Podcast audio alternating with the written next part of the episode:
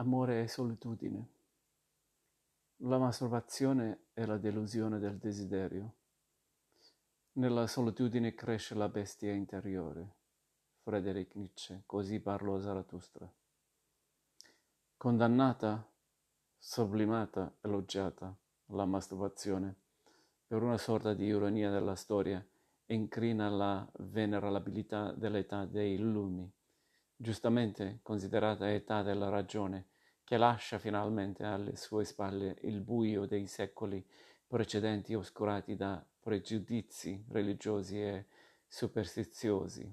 Fu infatti nell'età dei lumi che la masturbazione venne esecrata e messa al bando dalle pratiche umane, condannata alla stregua del suicidio in un crescendo di intolleranza che non ha confronto con i secoli precedenti. Il tutto a opera di due ancelle, la scienza medica e l'economia, sempre pronte a soccorrere con i loro solidi argomenti le debolezze dell'etica.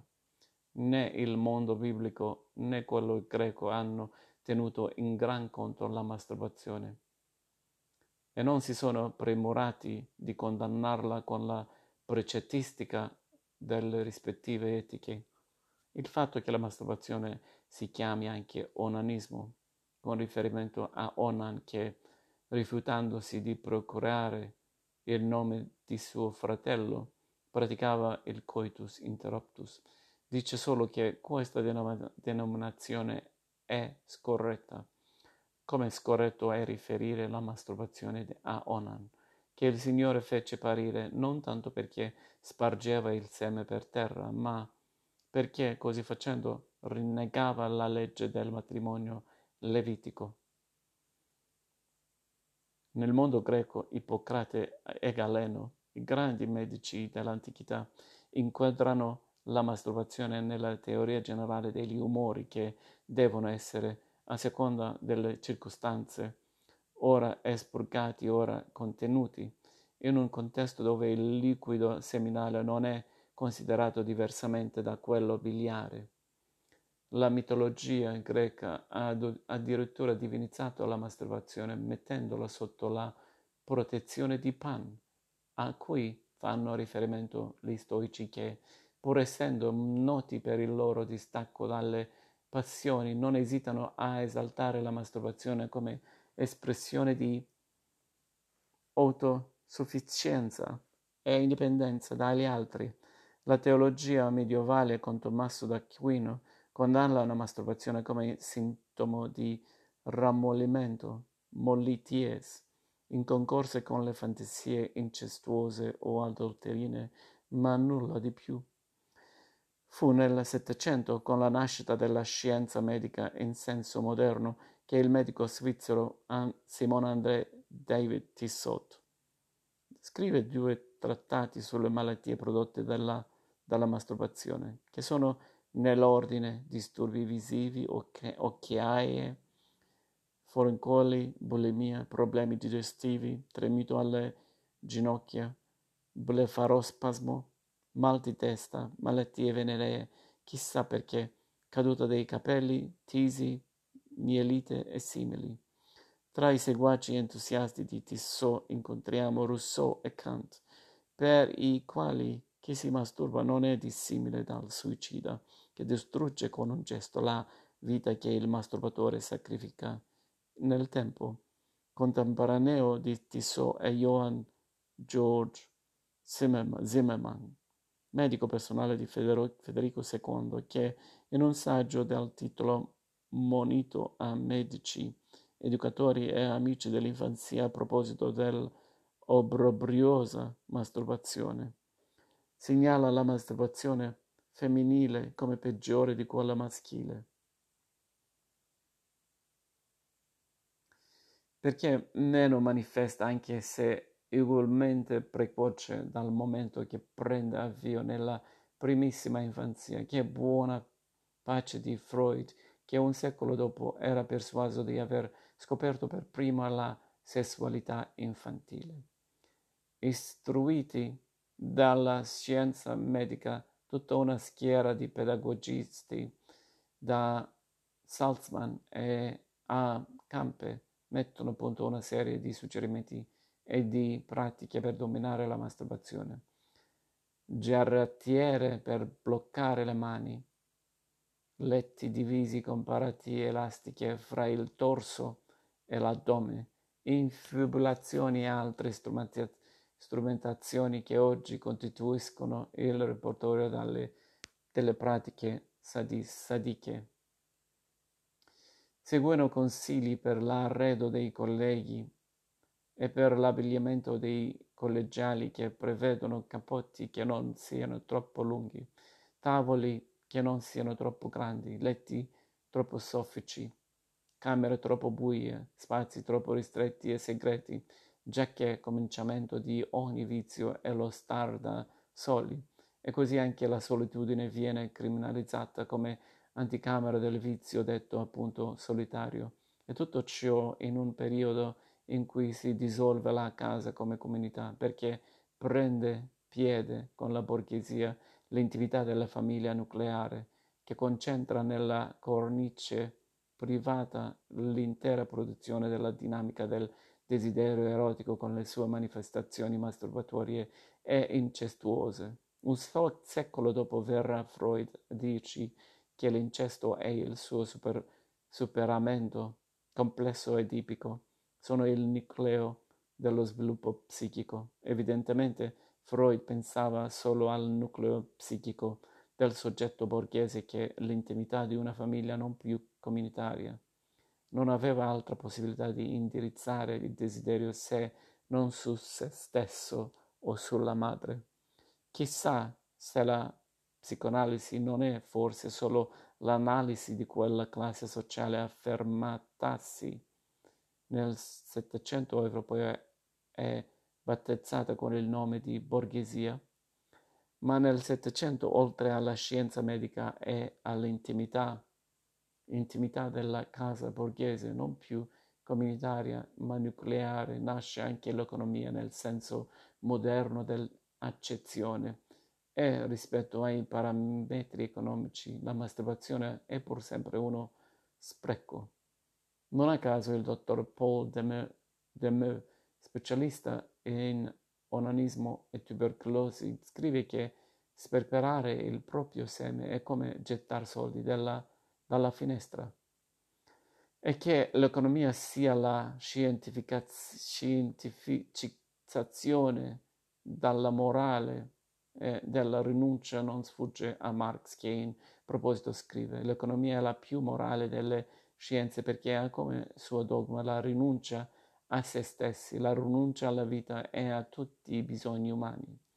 Quanto meno mangi, bevi, compri libri, vai a teatro, al ballo e all'osteria, quando meno pensi, ami, fai teorie, canti, dipingi, verseggi, eccetera, tanto più risparmi tanto più grande diventa il tuo tesoro che né i tarli né la polvere possono consumare il tuo capitale.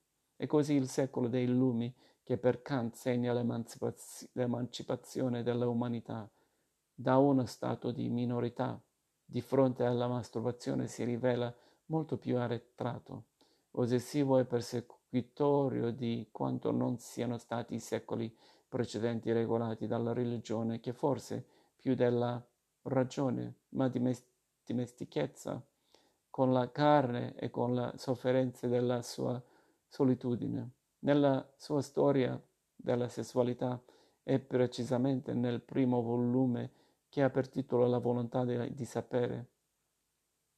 Foucault sottolinea che la tabuizzazione della masturbazione anziché farla passare sotto silenzio, pone al centro dell'attenzione l'oggetto della scomunica.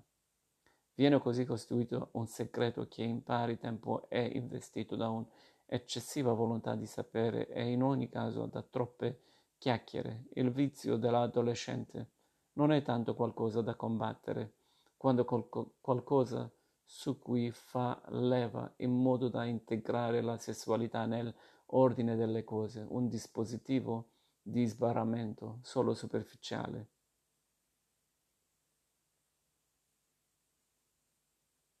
In effetti, prosegue Foucault, il discorso contro la masturbazione è determinato quando meno da una decisa volontà di parlarne, chiunque sia a occuparsene o a essere indotto a farlo.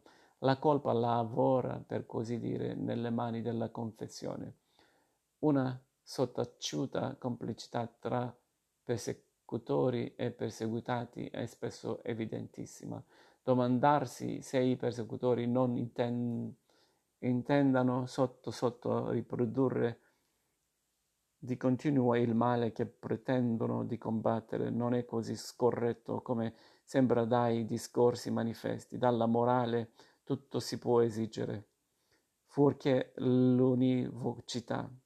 E allora congediamoci dalla scienza e dalla morale per perderci nei meandri del desiderio.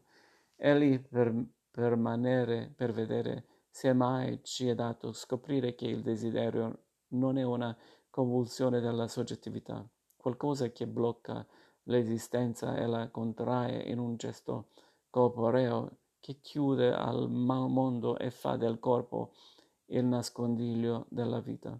Il desiderio è tensione verso l'altro nel suo sottrarsi e sfuggirmi, nel suo concedersi per un attimo e poi ritrarsi, conservando quell'integrità di un corpo su cui il possesso sembra non aver lasciato tracce. L'uomo, l'uomo, dice la scienza, ha desideri sessuali perché ha un sesso. In realtà è esattamente il contrario, perché, come dice Sartre, nella turgescenza del pane, né alcun altro fenomeno fisiologico possono spiegare o provocare il desiderio sessuale, più di quando la vasocostrizione o la dilatazione della pupilla possono spiegare o provocare la paura.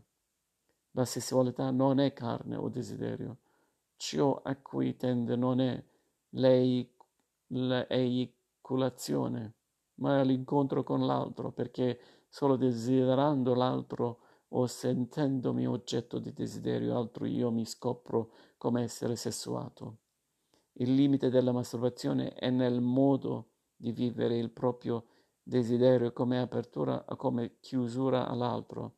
Nella masturbazione, infatti, il desiderio che non desidera l'altro è un desiderio che non diventa veicolo di trascendenza, ma oggetto della propria immanenza, giocata in quel breve spazio che sa- separa la tensione dalla soddisfazione che la estingue.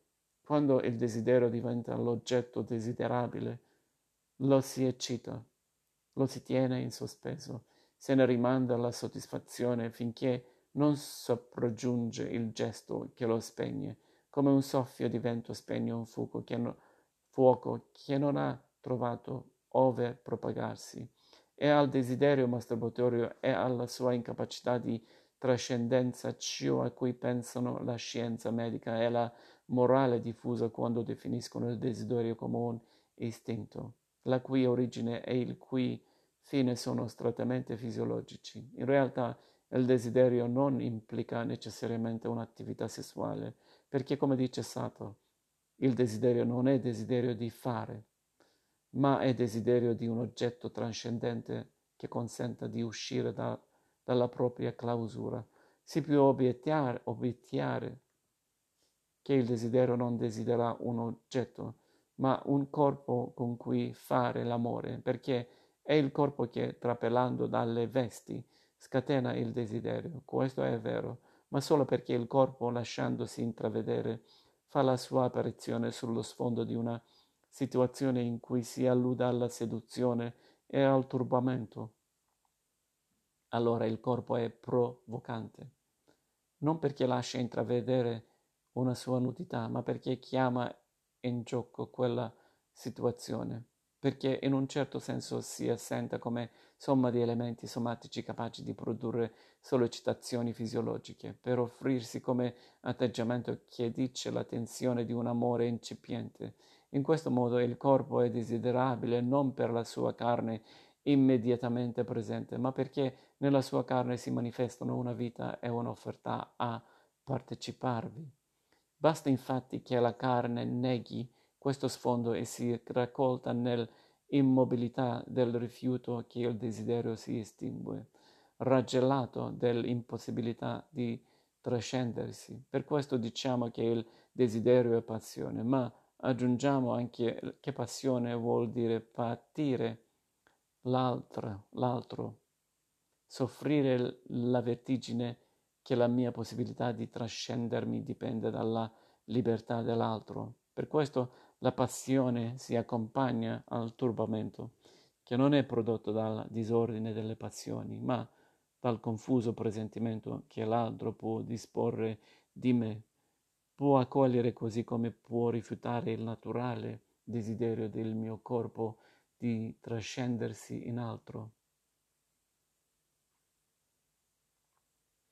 Questa è anche la ragione per cui chi è percorso dal desiderio esiste il suo corpo come una concezione, in un mondo dove le cose cessano di essere significanti per se stesse, per divenire segni impercettibili dalla, della presenza dell'altro, che interrompe la presa diretta del mio corpo sul mondo, per concedermi quella mediata e continuamente compromessa dalla sua libertà, emorragia violenta della soggettività, scrive Baudrillard, insospettata scoperta che il solo desiderio è di essere il destino dell'altro. Allora, complice del mio desiderio, desiderio di trascender, trascendermi, scivolo progressivamente verso quel consenso passivo al desiderio dell'altro che è la passione, la cui cecità è nell'incapacità di discernere se l'altro desidera trascendersi nel mio corpo o semplicemente farne uso. Gli inganni d'amore sono possibili perché il mio corpo non si distingue dal suo desiderio. Non può distanziarlo come fa il pensiero con i suoi oggetti perché non ci sarebbe desiderio se a questo il corpo non prestasse la sua carne. Vivendo il desiderio, compromettendosi divenendone complice, fino a lasciarsi prendere, sommergere e paralizzare. Il corpo è travolto da quella passione che non attende solo la visione del corpo dell'altro, ma anche e soprattutto la rivelazione di sé come corpo desiderato da altri. Nel desiderio dell'altro è infatti segretamente custodita la possibilità per il mio corpo di trascendersi. Allora il corpo si fa carne, ma non con la freddezza di chi si sta appropriando della carne dell'altro, ma con l'esitazione di chi sente la sua identità in pericolo. Se trascendersi e valicare la propria solitudine, non mi è dato sapere ciò che sarò nella carne dell'altro, ma certamente non sarò più ciò che sono. La mia identità in perio, pericolo rende il mio corpo esitante maldestro, insicuro, non, mi, non per imperizia, ma per la vertigine che accompagna la scoperta di quegli aspetti di me che solo l'altro può svelarmi. Nella mia esitazione c'è il dramma di ogni trascendenza, che consiste nel sapere qualcosa di sé per dono dell'altro. Chi non vuol correre questo rischio conosce l'amore non come un nuovo modo d'essere, ma come la ripetizione di un antico modo d'avere. Deciso a non trascendersi e a non giocare la propria identità nell'incontro con l'altro, il corpo non conosce quella passione è, che è il patire l'altro perché il suo modo di esprimersi è quello dell'azione che desidera solo appropriarsi della carne dell'altro. Se nella passione non era dato percepire le carne perché un corpo in situazione la velea, velava, nell'azione la carne dell'altro appare, appare in tutta la sua oscenità, perché è distrutta la scena d'amore, e questo perché scrive Baudrillard, lo sceno è la fine di ogni scena. Se tutti gli enigmi sono risolti, le stelle si spengono. Se tutto il segreto è restituito al visibile, e più che al visibile, all'evidenza oscena, se ogni illusione è restituita alla trasparenza, allora il cielo diventa indifferente alla terra. Non è più una prostituzione sacra, ma una sorta di lubricità spettrale. Chi, sulla via dell'osceno, distrugge la scena, scioglie il corpo dell'altro dalla situazione che voleva esprimere, dalle possibilità che lo circondavano, fino a ridurlo all'inerzia passiva della carne. Invece di sentirsi tra- trasceso dall'incontro con l'altro, incontra l'altro per affermare la propria intrascendibilità. Gli fa gustare la sua carne per obbligarlo a sentirsi solo carne, riproduce incessantemente, incessantemente lo schema vuoto del desiderio che non si trascende nella carne dell'altro, ma che nella carne trascesa dell'altro assapora la propria solitudine. Il corpo non si supera nelle sue possibilità, ma si limita a distruggere il mondo dove il corpo dell'altro si muove in situazione, per affogarlo nel mondo del suo desiderio. Ma il desiderio, quando è voluto per se stesso, porta con sé la sua sconfitta, allontanando la passione per l'altro, per divenire semplice azione sulla carne dell'altro il desiderio che desidera solo se stesso non riesce mai a trovarsi a contatto con un corpo, ma sempre è solo di fronte a una carne che incarnata lo estingue con quel piacere che è a un tempo l'oggetto del desiderio e la sua irrimediabile sconfitta. È un piacere indiviso perché non condiviso, è un compimento che non lascia sulla pelle, sulla labbra il sapore dell'altro, ma porta con sé solo il sapore della fine, un gioco di morte invece che un gioco d'amore, un gioco di solitudine, dove lo spazio per la conversione all'altro è stato derubato dalla propria perversione. Perverso è a eoni amore che si vive senza reciprocità quindi senza la possibilità per il corpo di trascendersi in un altro corpo. E quell'amore generato è contraddetto da quella passione inutile che spinge una coscienza a ritenersi assoluta, al punto da non desiderare altro che il proprio desiderio. È un amore che, mentre progetta di asservire l'altro, di ridurlo a oggetto dei propri desideri, fa solo la parodia della propria castrazione che ha tutto dalla della pulsione di morte. Qui non vogliamo ripetere Sartre nella suggestiva descrizione, descrizione delle perversioni, vogliamo semplicemente dire che tutte le perversioni, nella misura in cui sottraggono all'altro la sua soggettività per ridurlo alla pura opacità della sua carne, giocano con la morte dove la soggettività si estingue e il corpo si raggela nell'immobilità della carne. Siamo alla pornografia di cui la masturbazione si alimenta. Allucinante per il gusto dei dettagli, purgata di ogni segreto e forza di segni troppo esatti. La pornografia spoglia il corpo di tutti i suoi rinvii per lasciarlo alla pura concupiscenza dello sguardo, dove la prossimità assoluta, la presenzialità totale di un corpo senza difesa, senza spazio per arretrare decreta la fine dell'interiorità e dell'intimità, il crollo di tutte le metafore e di tutte le allusioni che materializzate sprofondano nell'opacità del reale, come uno schermo assorbente. Nella sua evidenza il reale estingue il desiderio e, sottraendolo al gioco duale, lo ricaccia nei giochi estatici, solitari, narcistici, narcisistici, dove l'oggetto non è più all'altro, ma il ripiegamento del desiderio su se stesso, nel tracciato malinconico della sua delusione.